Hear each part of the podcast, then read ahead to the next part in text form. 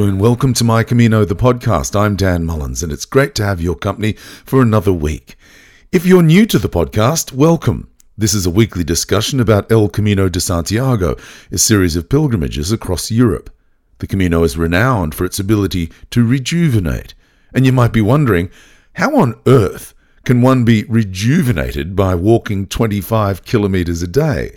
Well, that's a very good question.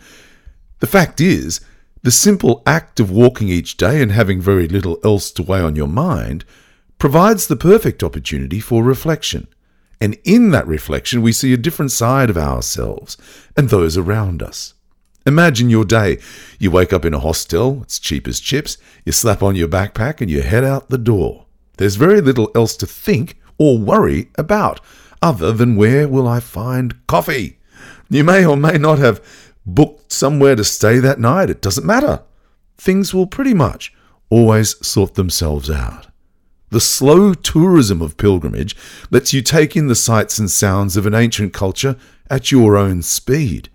You might choose to pray as you walk. You might sing. You might reflect on mistakes, or you might reflect on reasons to be cheerful. The best part is, it's your Camino to walk however you choose. And that's where you find the freedom to reflect, to enjoy the slow meditation of walking, to rejuvenate. I was talking with some friends this week, and one of whom is very ill. He most probably won't see Christmas, actually. And he said he'd been doing a lot of reading, a lot of research on how to pass away with no regrets. He had been doing a lot of reading. And I was struck by his honesty. Truth be known, he hadn't always been the kindest person. In fact, he conceded that at times he had let a lot of people down. And he said he was trying to be a better human being, to allow himself to die peacefully.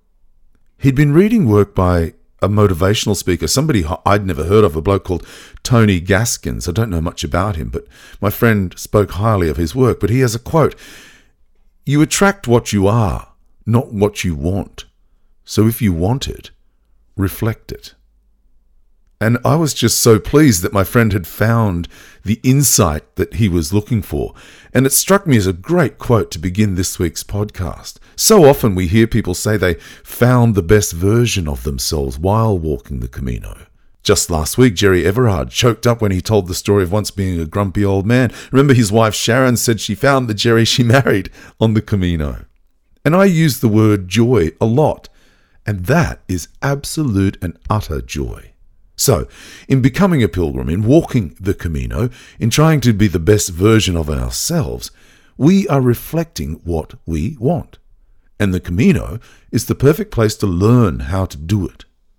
I was lucky enough to travel to the United States in March 2020 to talk and sing for the American Pilgrims on the Camino annual gathering at Lake Tahoe. And I met the most amazing people. I had the most wonderful time. And I had the great pleasure of meeting David Donselar, a director on the board of American Pilgrims on the Camino. David's on the line. Now, wait for it. He's in Big Sky, Montana. Welcome, Pilgrim. Thank you very much. And uh, let me tell you, for, on behalf of all the American pilgrims, uh, we're glad you're doing well. And um, I'm glad we're able to talk to you about the organization today. Oh, thank you, David. Thank you. We've crossed paths a number of times since we first met at Lake Tahoe, and we'll get to that later. But as I said, you're in Big Sky, Montana for what's called the One Collective President's Weekend. Tell us all about it. Yeah, this is uh, this is an interesting organization, and the tie to the Camino is uh, that they are the sponsors of the Pilgrim House in Santiago, and you might be familiar with that. That's uh, at the end of the Camino, um, and they offer um, they offer some very simple things. Um, w- when you walk in there, you can sit down and talk with somebody and reflect on the Camino and and kind of process it a bit. Um, you can do some you, you, can do functional things like get your laundry done and uh, uh, print out your boarding pass and make arrangements for onward travel that sort of thing. So they fill a very important function in the community, and they're part of the larger uh, uh, nonprofit called One Collective. Now, One Collective has um, has projects literally all over the globe on on six of the seven continents, and they do some amazing work. Their mission, uh, their stated mission, is to bring people together uh, to help the oppressed. Now, I will tell you, they do a lot more than that. Uh, we we've been hearing stories this weekend about uh, people uh, in a, you know in towns in Bulgaria Um, where and this is one thing I really like about what I've heard this weekend. Uh, the people that are going out to these places, like uh, like Bulgaria, are not going in there and, and, sort of I'll put it in my words, imposing help.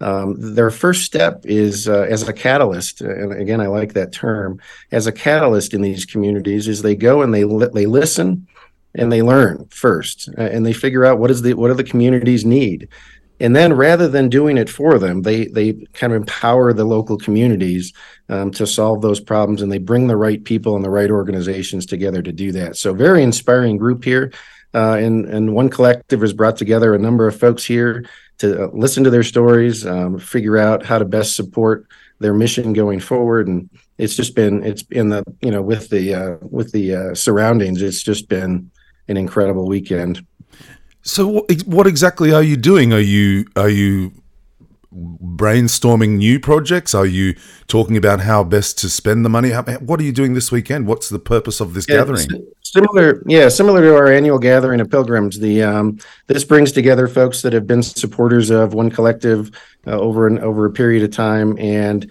goes over the mission. Um, brings in people from all over the world that are working these projects to tell their stories and make uh, make people realize the power of people working together to get these things done.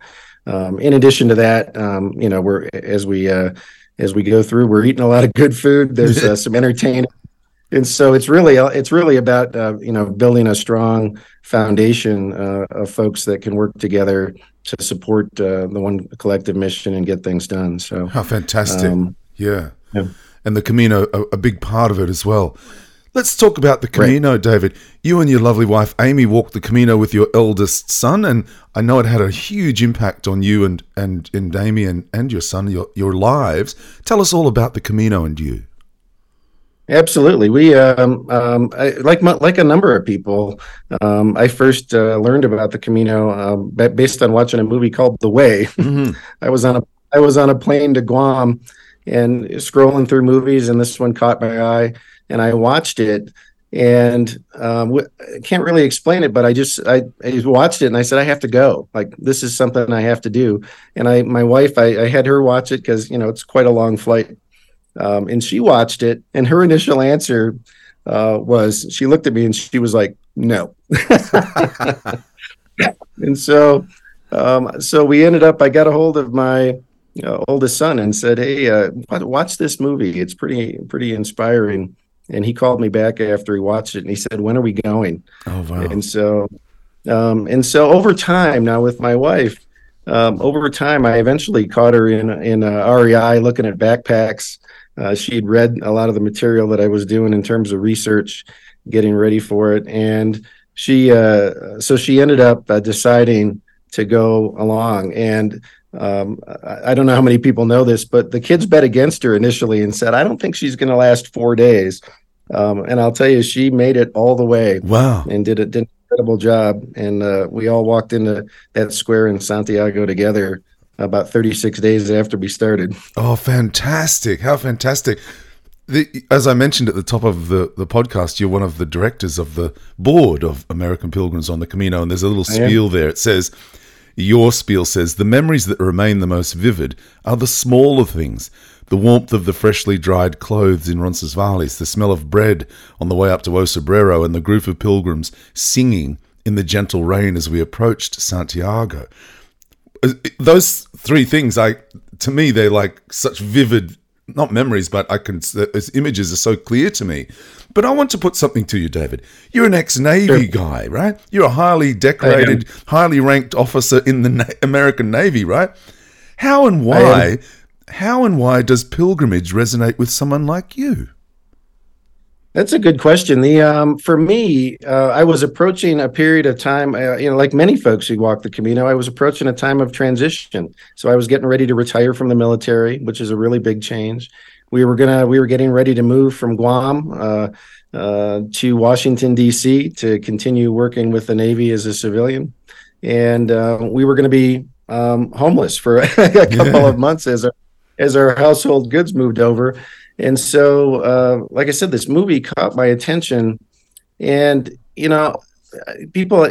I wonder uh, sometimes, you know, people talk about, you know, they walk for a number of reasons, and American Pilgrims is a secular organization, but the um, there is something spiritual about the Camino. I think that that kind of calls people, and I think that was the case for me um, because it just I, I, watched it and I said, "Gosh, I need to go," and um, and so I think some of it has to do with that period of transition. You're trying to figure out what comes next, um, and and like you said, as you walk the Camino, you're able to slow things down. Mm. And walking with my wife and my oldest son, um, it was interesting because there were times we walked together and we talked, you know, at length. There were times we walked together and just walked in silence and just kind of with our own thoughts. Mm.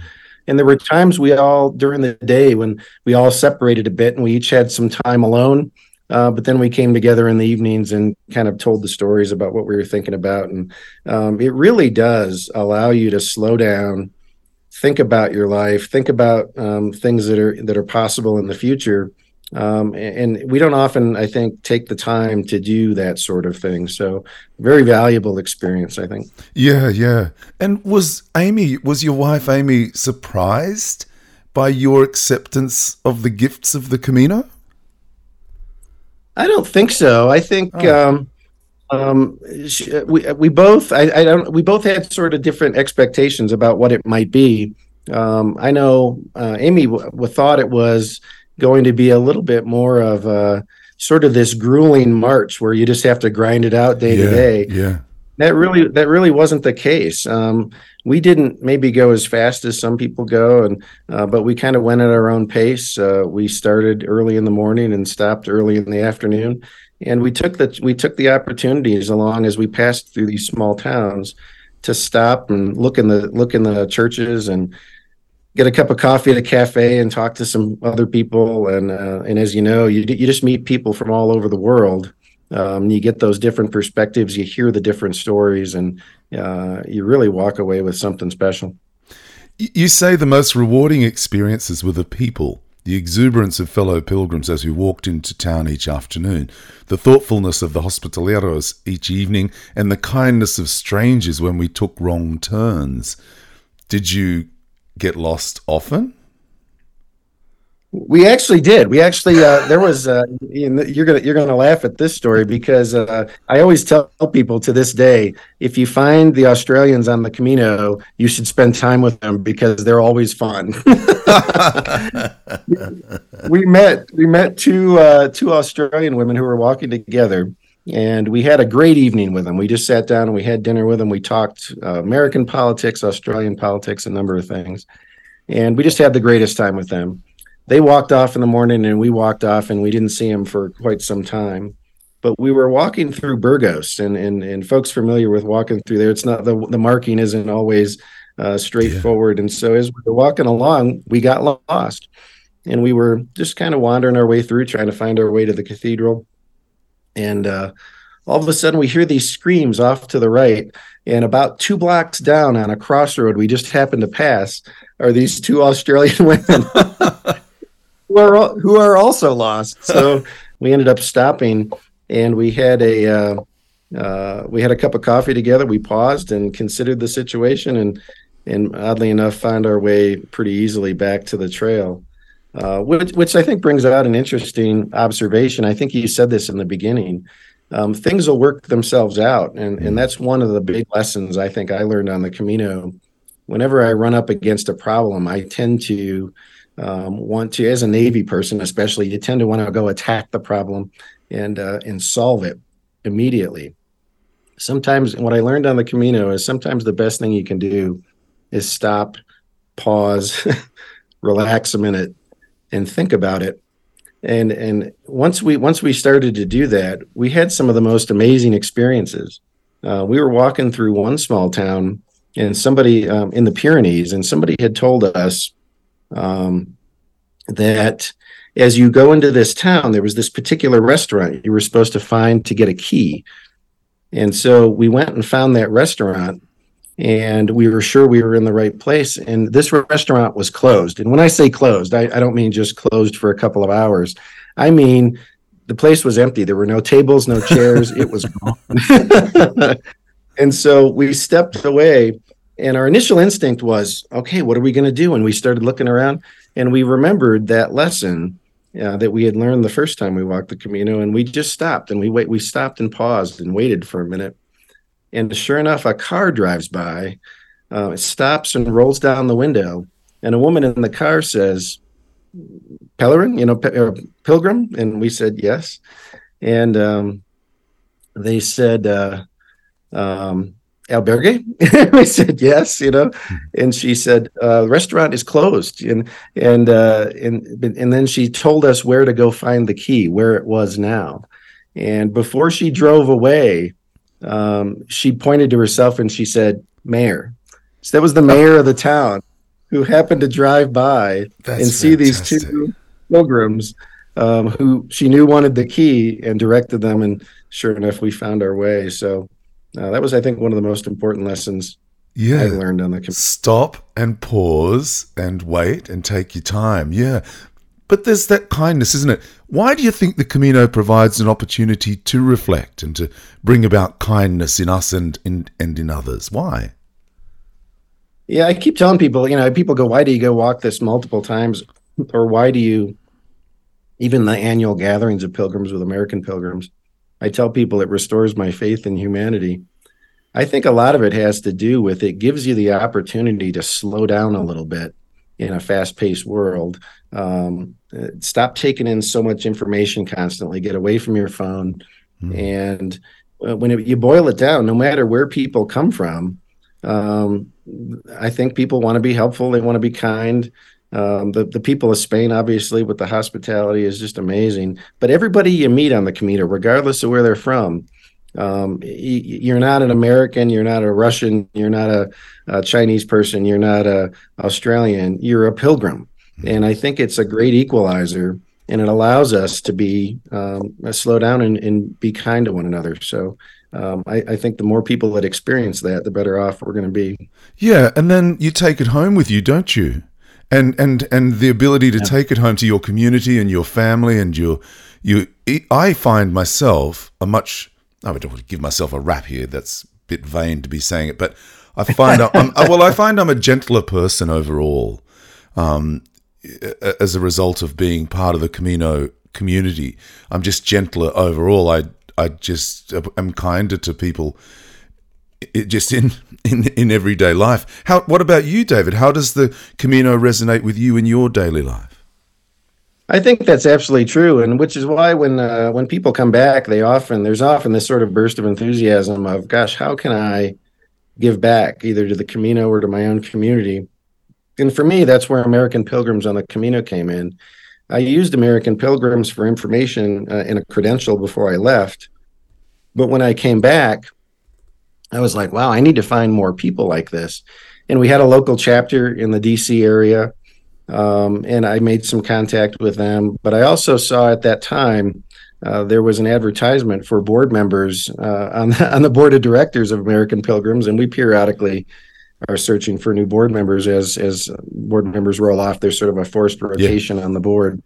And um, and so I put in an application. And, and what was interesting was I hadn't done a lot with the national, obviously, other than use the website. I hadn't done much with the local chapter, but I interviewed with um, some current you know, some board members at the time. And they took a chance on me, and they, you know, and I don't know what I said that convinced them, but uh, they brought me onto the board of directors, and I tell you, it's been a real blessing these uh, the folks that work with American Pilgrims on the Camino and all because it's an all volunteer organization, uh, and the volunteers I tell you are really dedicated. They spend their time um, um, doing some just um, just amazing work, and the things we've been able to accomplish over the last six years, I, have been I've been particularly proud of, and something I'll count among sort of my best achievements. Yeah, uh, well, in all of my interactions with the American Pilgrims on the Camino. It's been pure joy, absolute delight, which is the perfect segue for us to talk about next year's annual gathering. Tell us all about it. The gathering is the gathering is absolutely my favorite part of the year with American Pilgrims.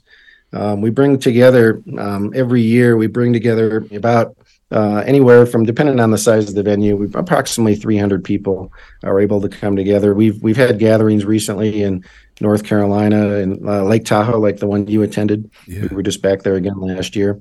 And this year, coming up in 2024, we're going to San Antonio, Texas. The Mo Ranch uh, Presbyterian Assembly is going to host us there. Uh, it's actually in Hunt, Texas, about, an hour and a half west of, of San Antonio.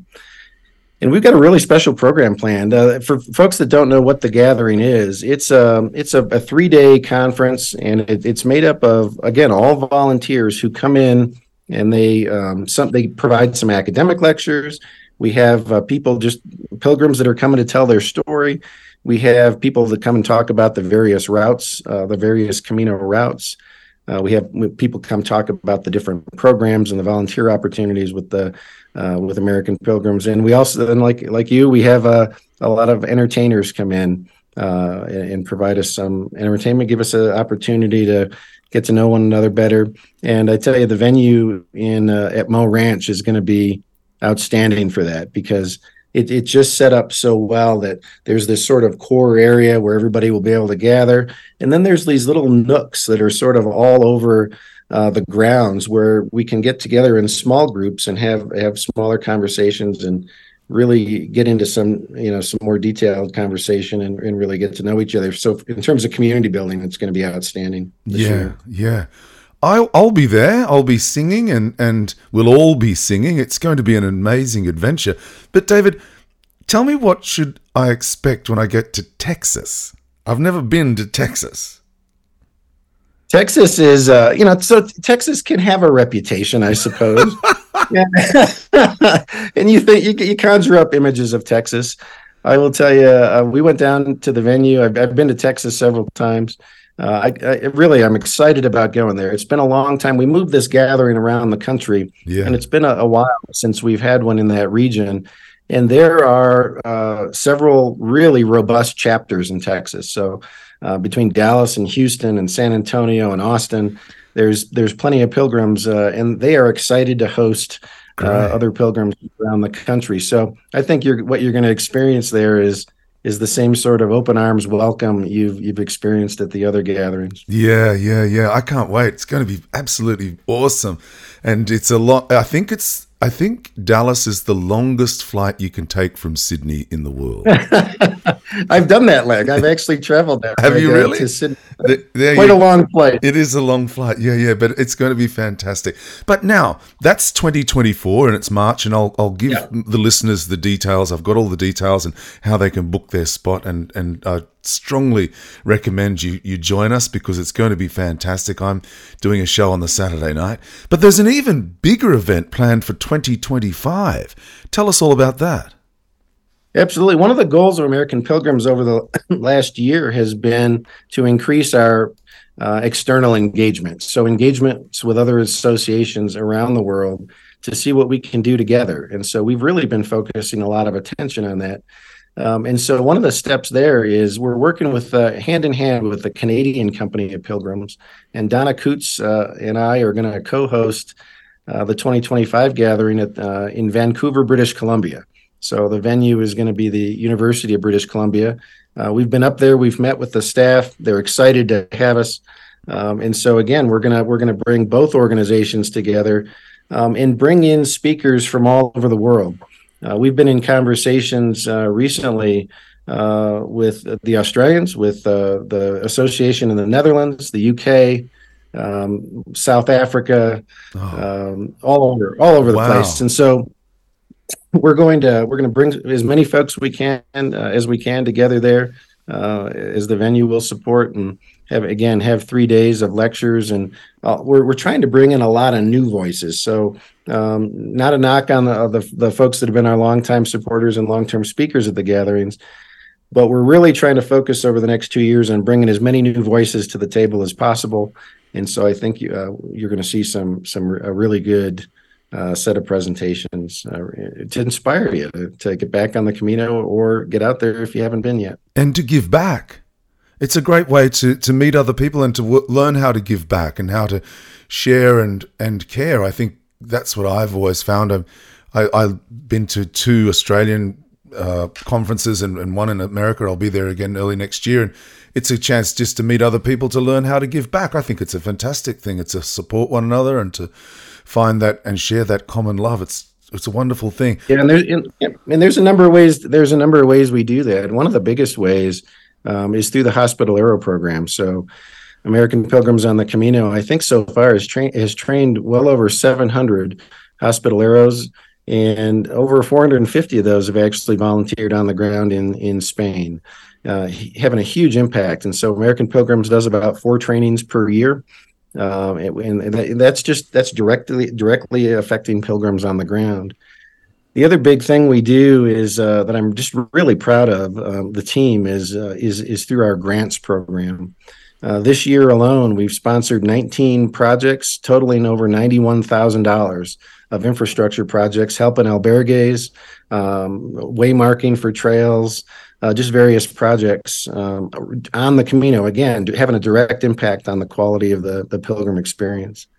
Uh, to date, uh, we've sponsored, I think, over 140 projects, uh, totaling almost six hundred thousand dollars. Wow! And and that's through the generosity of all the the donors and volunteers, um, uh, um, both here and and abroad. We have a lot of uh, foreign supporters as well. Yeah, yeah. Well, I've had a lot to do with the American Pilgrims on the Camino and the Canadian Company of Pilgrims, and I can tell you the 2025 con- conference is going to be absolutely epic. I can't wait. You, you, yeah, I can't wait, David. But you mentioned earlier um, local chapters. You, you spoke about the local chapters in Texas being particularly robust. Tell us what do local chapters do? And why would someone listening think about seeking them out? Well, we have uh, about 60 chapters around the country and um, these are, again, staffed by volunteers. And so there's typically two to three coordinators for each chapter. And these people, uh, one of our core missions is to gather pilgrims together. And so, in addition to that annual gathering, uh, there's gatherings that occur informally uh, throughout the year, um, every month of the year, um, across across the country. So but these chapters do some amazing work. So some of the things the chapters do, they get together for coffees, just like anybody that's really been sort of bitten by the Camino bug. They love to tell stories, and so they get people together to do that.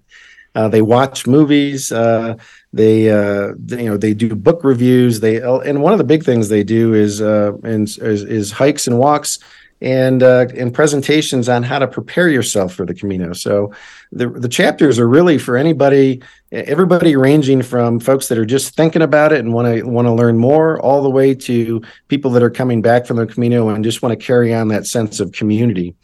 And um, and so those chapters are, like I said, are all over the place. And you go on the American Pilgrims website, and you can find a chapter near you uh, invariably, and uh, and and hook up with them and uh, it's just a way to carry it on. Yeah, and and what about if if if I want advice? Could I reach out to my local chapter, for instance, if I needed to get from Paris to Saint Jean Pied de Port? Is that the kind of information? Like, can I reach out to find information from a local chapter? You can, yeah. There, um, local chapters. Everybody, everybody that's walked the Camino is happy to answer questions. and we, we, uh, we, we kid a little bit on our Facebook page. We have over, over, I guess now thirty four thousand uh, members there. And on that Facebook page, everybody always jokes about how many times can people ask what kind of shoes should I wear for the you know on the Camino? But I tell you, eh, you know, people like to be able to reach out with a question and get an answer and get a number of opinions, and that's just a great way to do it. So, uh, whether it's through your local chapter or on the Facebook page. Uh, we're now we're now kind of expanding out onto LinkedIn, and I think we have almost uh, 1,500 subscribers on our YouTube channel that has videos uh, on all these sort of topics. Right. There, there's there's no shortage of information out there about um, of uh, how to prepare yourself, or maybe even how to process your Camino when you get back. Yeah, yeah. Does the American Pilgrims on the Camino work with cyclists as well? They do. So um, that's uh, there's actually um, on the American Pilgrims website. There's a section for bicyclists, and there's also a face Facebook group for bicyclists um, and you can find the links on on, on either of those. Um, I've I myself have uh, my wife and I decided we were going to go back and uh, do the Portuguese route, and we were going to do it by bike. And so we went back to uh, I think it was 2017. We went back and we started in Porto, and we got on our bikes and started going. And I don't know how far you're supposed to go on a bike every day, but I think we went about as far as you might walk in a day. and uh, and we kind of meandered our way across north and north from Porto up towards the Spanish border. And we were having so much fun along the way that we didn't actually get as far as we intended to. So we stopped in Caminha, Portugal, just uh, just at the Spanish border, and we ended up taking a bus into Santiago because we were just out of time. And so, and I'll tell you, we had just as much fun as we did the first time. So, um, one of one of the things I think it's important for people to know is uh, there's no right way uh, to do the Camino. I mean, you do have to, in order to get the Compostela, if that's what you're after, you need to uh, do certain distances if you're walking or riding a bike. Uh, but we got our Compostela the first time, and since then we've gone and done pieces of the of the Camino routes. And I will tell you, um, there is no right way or wrong way to do it. Um, it's that engagement with that community that I think really makes all the difference. My wife is walking from Porto to Santiago right now. Uh, oh, with, oh yeah, you with three three girlfriends. They call themselves the Portugals, and and, nice. and the photos that she's sending. And I spoke to her very late last night. She is just having the time of her life, and it's so fantastic. The smile on their faces, it's just wonderful, just absolutely beautiful. And I've got to say, you're in Big Sky, Montana. There are big skies in Portugal on that coastal route. Boy, the magic. Hey? Wow, it's really beautiful. Yeah. We biked along there, and I will tell you the difference I found between bicycling and walking. I think walking, you get a little bit more interaction with other pilgrims. On the on the biking, you tend to kind of you spend more time kind of in your own head, just uh, you know thinking on your own and then uh, in the it's in the evenings where you really get to engage with other pilgrims but we found ourselves so tired by the end of the day that we didn't we didn't do as much of that but it was still an incredible experience. The four values of the american pilgrims on the camino uh, try to ensure that every part of every decision they take into consideration community service gratitude and simplicity. Community and service are pretty self explanatory, I suppose, and I understand those. But talk us through gratitude. Why is gratitude one of the four key or core values of the American Pilgrims on the Camino?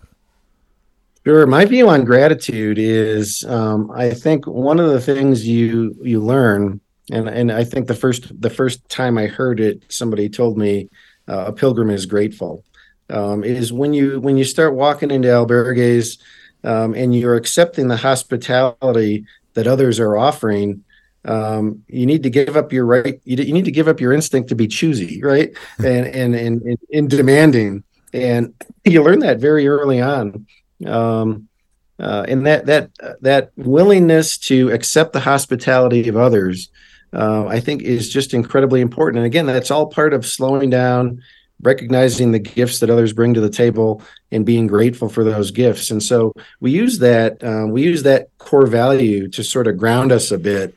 Um, and it's it's the willingness to not only thank people and be grateful for what they have to offer but be willing to be thanked. And that's the other side of it i think that's important um, is is be open to folks that are uh, accepting of your hospitality. Um, and again, I think even if it's not exactly what you were looking for, uh, it's their gift uh, that they're bringing to the table, and, and, and learning to be appreciative of those is important. And that's been critically important on the board over the last six years. I think we've gotten much better at uh, being grateful for each other's talents. Um, there was a time, I think, uh, years ago where uh, you know you get a little bit of you know you got a lot of high performing people, a lot of people with a lot of passion and they tend to say no uh, i don't like the way you're doing it. I want you to do it my way. Over the years we've gotten very good at saying hey look you bring these talents to the table. I'm going to complement them with mine uh, and and we're going to we're accomplish something great together. And the board's really done that. And i think uh, that's borne itself out in a lot of the gatherings and things. We've, we've had folks come up to us and say you all really like working together, don't you? we, and we do. We really like each other. Uh, and we like sort of what the organization has become. So, well, as I said, yeah, uh, the the my interactions with the American Pilgrims on the Camino is all it's just pure joy. It's just absolutely fantastic. Community service. You talked about gratitude, but what about simplicity? Why is simplicity a, a one of your four core values? Yeah, simplicity is incredibly important because, again, I talk about that passion. You come back from the Camino and it's like, we should do this, we should do this, we should do that. And we have, you know, this, uh, the American Pilgrims Board of Directors is um, 11 people. Chapters typically have three coordinators um, and then a number of volunteers, but it's generally small groups of people that are acting as the catalyst for these things. And we have to, as we go think about the things we want to do, we have to factor in the personal resources we have. We have to factor in the, the, the monetary resources we have. And we have to sort of every now and again take a step back and say, okay, is there a simple way to do this? And and you'll notice, um, and that's one of the again, the gathering kind of brings this all together. Um, it's a it's a high quality uh, product that we put together, and it's a really great experience but it's all done by volunteers and it's all done really fairly simply. Um, and that's why the pilgrims community is so great to serve is because um, again it's that willingness to just sort of take what's take what's been offered and and really get the most out of it so i, I would tell you as a board um, we use that value of simplicity as a filter to go okay here's what we want to accomplish how can we do that uh, with the best use of resources and the best use of the time that we have uh, with the community and to get the biggest impact or, or achieve the outcome we're looking for.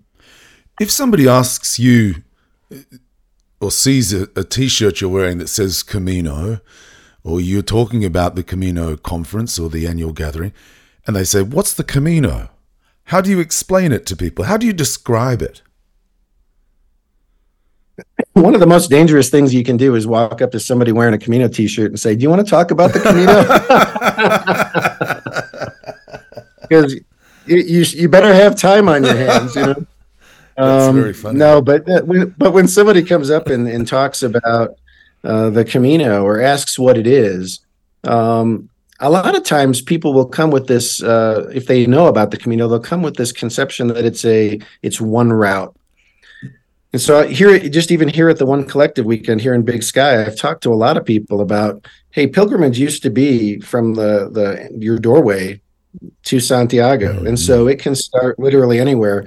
I've been all over the place. I mean, in, I was in, in Innsbruck, Austria, and I came across a, a Camino symbol, a, a scallop shell on the side of a church, and it was the it was the way. It was the Camino going through Austria on its way to on its way to Spain, and so these routes spread out across Europe, and so it's not just one thing, which I think fits well with.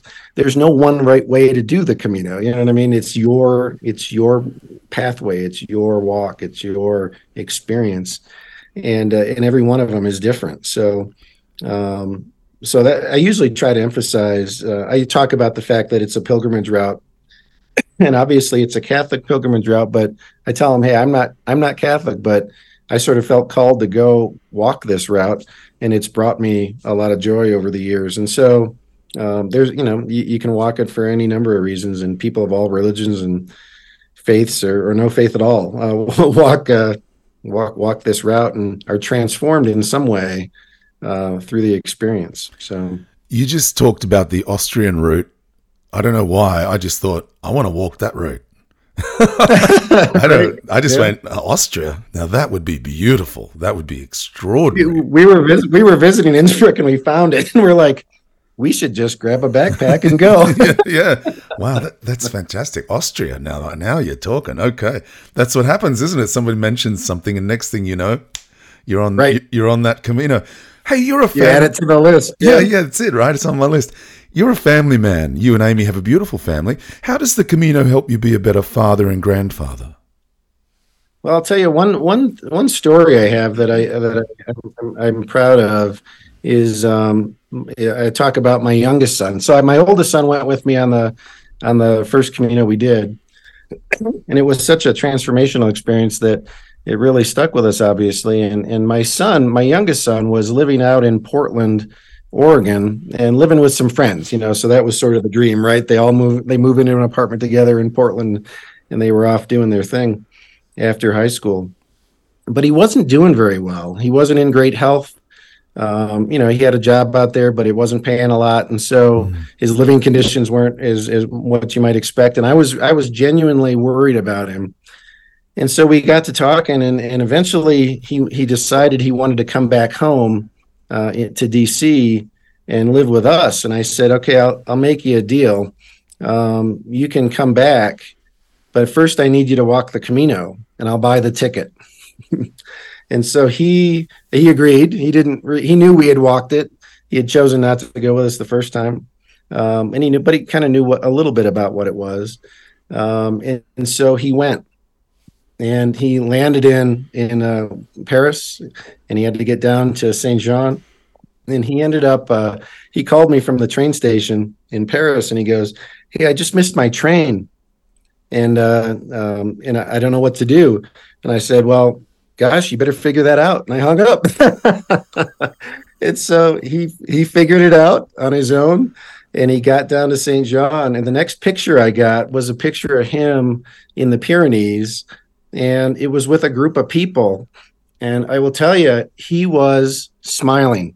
And it was the first time I'd seen him smile in probably a couple of years um, and he was smiling and he was with this group. And then I saw another picture uh, in Roncesvalles and then another picture on the way to Pamplona.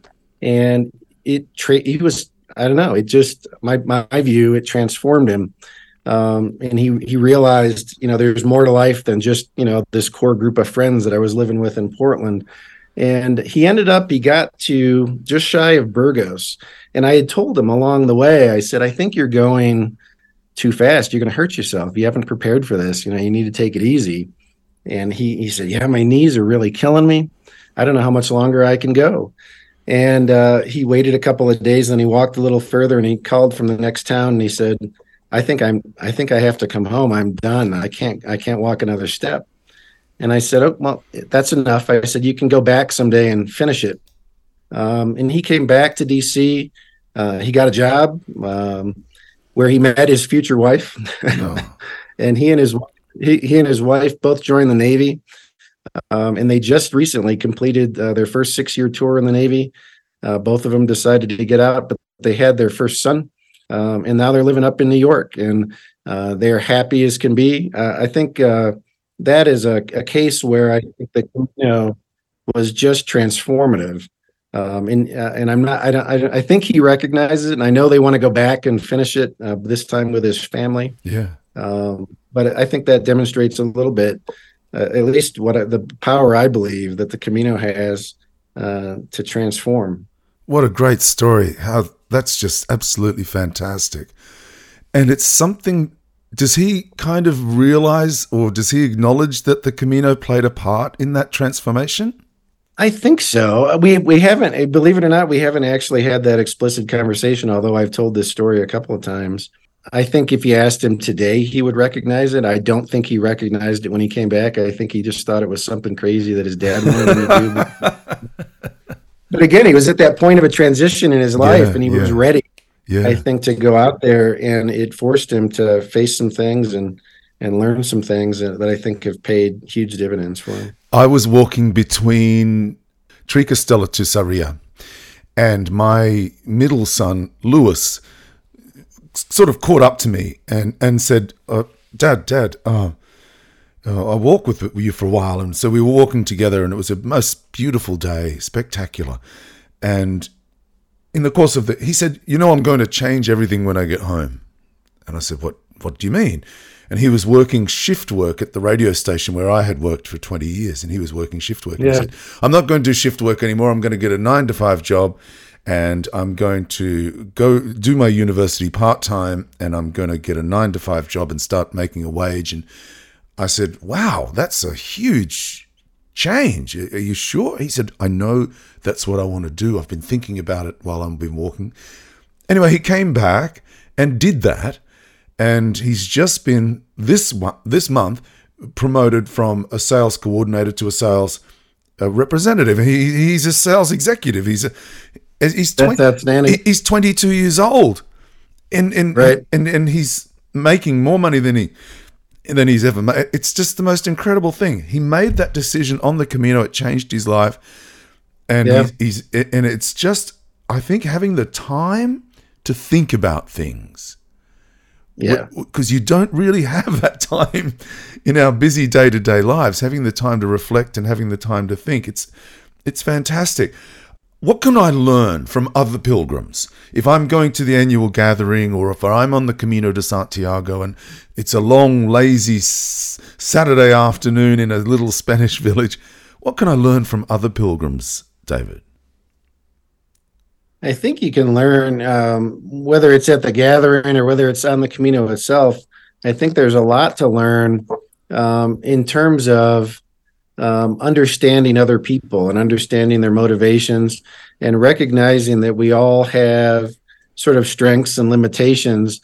Um, I use my wife Amy as an example. She, when we were preparing for our first Camino, um, I'm not entirely sure she thought she could do it. Right? You know, she goes, "I'm not the right size or shape or to have the right mentality to go do something like this." And so it was really kind of outside of sort of the norm. And um, I think if you go to a gathering or you go on the Camino, you will see that there are people of all shapes and sizes, all levels of ability, um, all different motivations, uh, all sort of looking for the same thing. You know, there's something that I think calls you to the Camino, and and that's what we all have in common. And it puts us uh, sort of all on a level playing field, um, uh, and and makes you really think about um, kind of your where you stand relative to everybody else or uh, and so I, I, think there's just a lot to learn from just being with all those other people. Um, um, whether it's you know you, you, can learn everything from the the technical and the practical to the to the spiritual to the uh, to whatever. It's um, um, it's just experiencing them as real people as opposed to whatever your sort of preconceptions were yeah. going into it and you'll have a lot of fun. I can't wait to be involved in next year's gathering in March and the combined gathering and the following year. To having you. Yeah, it's going to be it's going to be a hoot, and and, and the next year uh, as well, the combined the sort of global gathering, which is going to be absolutely fantastic. It's a great opportunity to get together to share experiences, and it's a great opportunity to tell stories. Tell us a Camino story, David. Sure, yeah. The um, and the, while at the gathering, what you, one of the things you'll experience is we've implemented this thing that started in St. Mary's. Uh, uh, one of our board members, Tom Labazinski, oh, came yeah, up with Tom. an idea to do two minute stories, and people get up and they're literally timed for two minutes. And I rarely go. Well, sometimes I go over, but.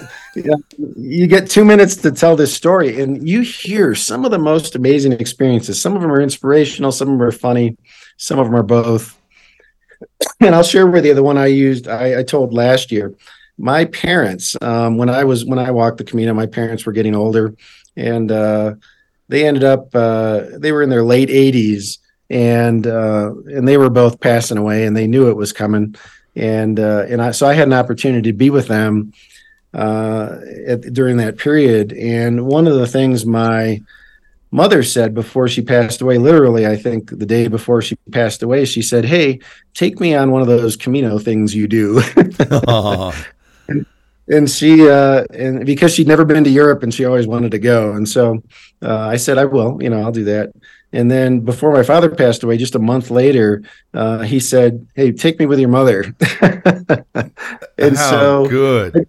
So I took, uh, so I took both of their ashes in in uh, two small uh, little containers um, and uh, put them in my deep in my backpack and carried them. I, one of my biggest fears was that uh, they would uh, get confiscated in customs or something like that, and then then my mother would never. She would haunt me for the rest of my days for, for losing her. But she uh, she. Um, but I, when I got to France, I, I, dug them out and we were walking uh, along the Piedmont route through the Pyrenees, uh, heading to, uh, from Oloron Sainte Marie to Saint Jean. And my plan was to, uh, I had in my head, and I don't know why I thought this, but I did. Uh, I said, you know, I just want to find a nice sort of pastoral setting, a nice view, you know, something somewhere pretty and inspirational. And I was walking through the woods and we came up to the crest of a ridge into this clearing and there was a sign, and I kid you not, the sign said pastoral view in English. it said pastoral view. And I was like, well, here we are. I guess I That's found great. it. and so we scattered their ashes together there and left the two little containers uh, beneath a bush there and walked on. And uh, and and so I've always felt pretty good about that in terms of uh, we found we found their their sort of a, at least a piece of their resting place in, uh, so in along the Camino in Europe and uh, fulfilled their sort of last request. that is a great story. How wonderful! Goodness, yeah. I, I imagine that a lot of people would love they hear about it and, and they don't have the opportunity to do it. And I know my mother is 88 now. She loves to talk about the Camino with me, but she knows she'll never be able to do it. And I think that's all the more sure. all the more motivation for us who are able and capable of doing it to get out there and do it. And then to come together and, in, and support one another when we get home, to be involved in local chapters, to seek out local chapters, to go to annual gatherings. And I can't wait uh, to see you again. Well, the other big, and the other big, the yeah. other big piece I think too is that people when they come back they want to give back and hospitaleros we talked about the grants program is yeah. another way. One way, and and this is an interesting uh, way to give back that I think uh, doesn't get a lot of visibility but should.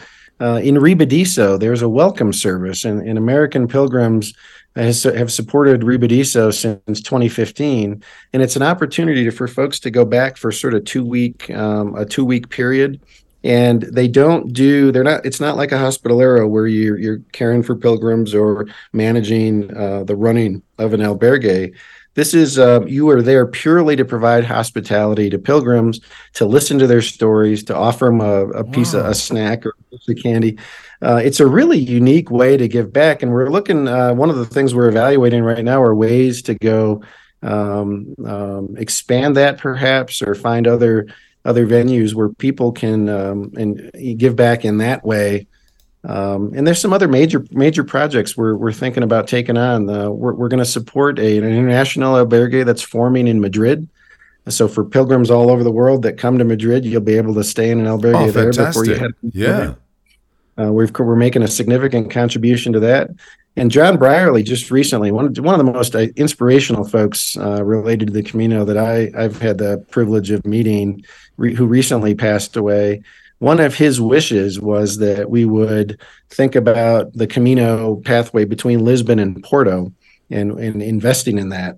And so the American Pilgrims is now working with uh, the local organization there in Portugal and a number of associations around the world who are getting together just to start conversations about what might we do to sort of fulfill John Brierley's vision uh, of uh, really investing in the Camino between Lisbon and Porto. So those are there is so many ways to give back to the Camino and and uh, uh you know American Pilgrims is happy to have a big piece of those going forward. Yeah, I everything, as I said, I've had to do with the American Pilgrims on the Camino has been absolutely outstanding, a true joy. David, congratulations to you and, and the team at the American Pilgrims on the Camino for the wonderful work you do. Thanks to you for your personal journey and striving through your work to make the world a safer place. And thanks for taking the time to talk with us. It's it's been a real pleasure. I've, I've, thoroughly enjoyed it. We've been talking for almost an hour, and it seems like only ten minutes. I'll see you in Texas. I, I, I, I'll see you in Texas in March. I'll be the Australian guy walking uncomfortably in, in, a big pair of cowboy boots. Well, like I said before, uh, you, if you can if you can find the Australians, fun will follow. Fantastic, thanks, so David. We're really we're really looking forward to having you. Thanks for uh, listening uh, to the stories and and about American Pilgrims on the Camino. I'm so very, very, proud of the organization. I'm rolling off the board after six years, and and uh, I'll continue to volunteer with this organization going forward. But uh, the the board's being left in some extremely capable hands going forward. Uh, we're bringing four new board members on here uh, very shortly. Um, and thank you. So thank you for having me, and I'm so glad to see you're doing better. Yeah. And uh, looking forward to seeing you next year in San Antonio. Buen Camino. Buen Camino. My guest this week was David Donselar, one of the board of directors of American Pilgrims on the Camino. The 27th annual gathering of pilgrims will be held from Thursday, March 7 to Sunday, March 10 next year, 2024, at Mo Ranch Presbyterian Assembly in Hunt, Texas. And as David said, it's about 90 miles northwest of San Antonio. The theme of the gathering is Rhythms of the Way, Lighten Your Load. I'll be playing, doing a show, singing in full voice on the Saturday night. So I hope you all can make it there. I'll see you there. How about that? My quote this week was from the motivational speaker Tony Gaskins You attract what you are, not what you want. So if you want it, reflect it. That's it for this week. Until next week, I'm Dan Mullins. Buen Camino.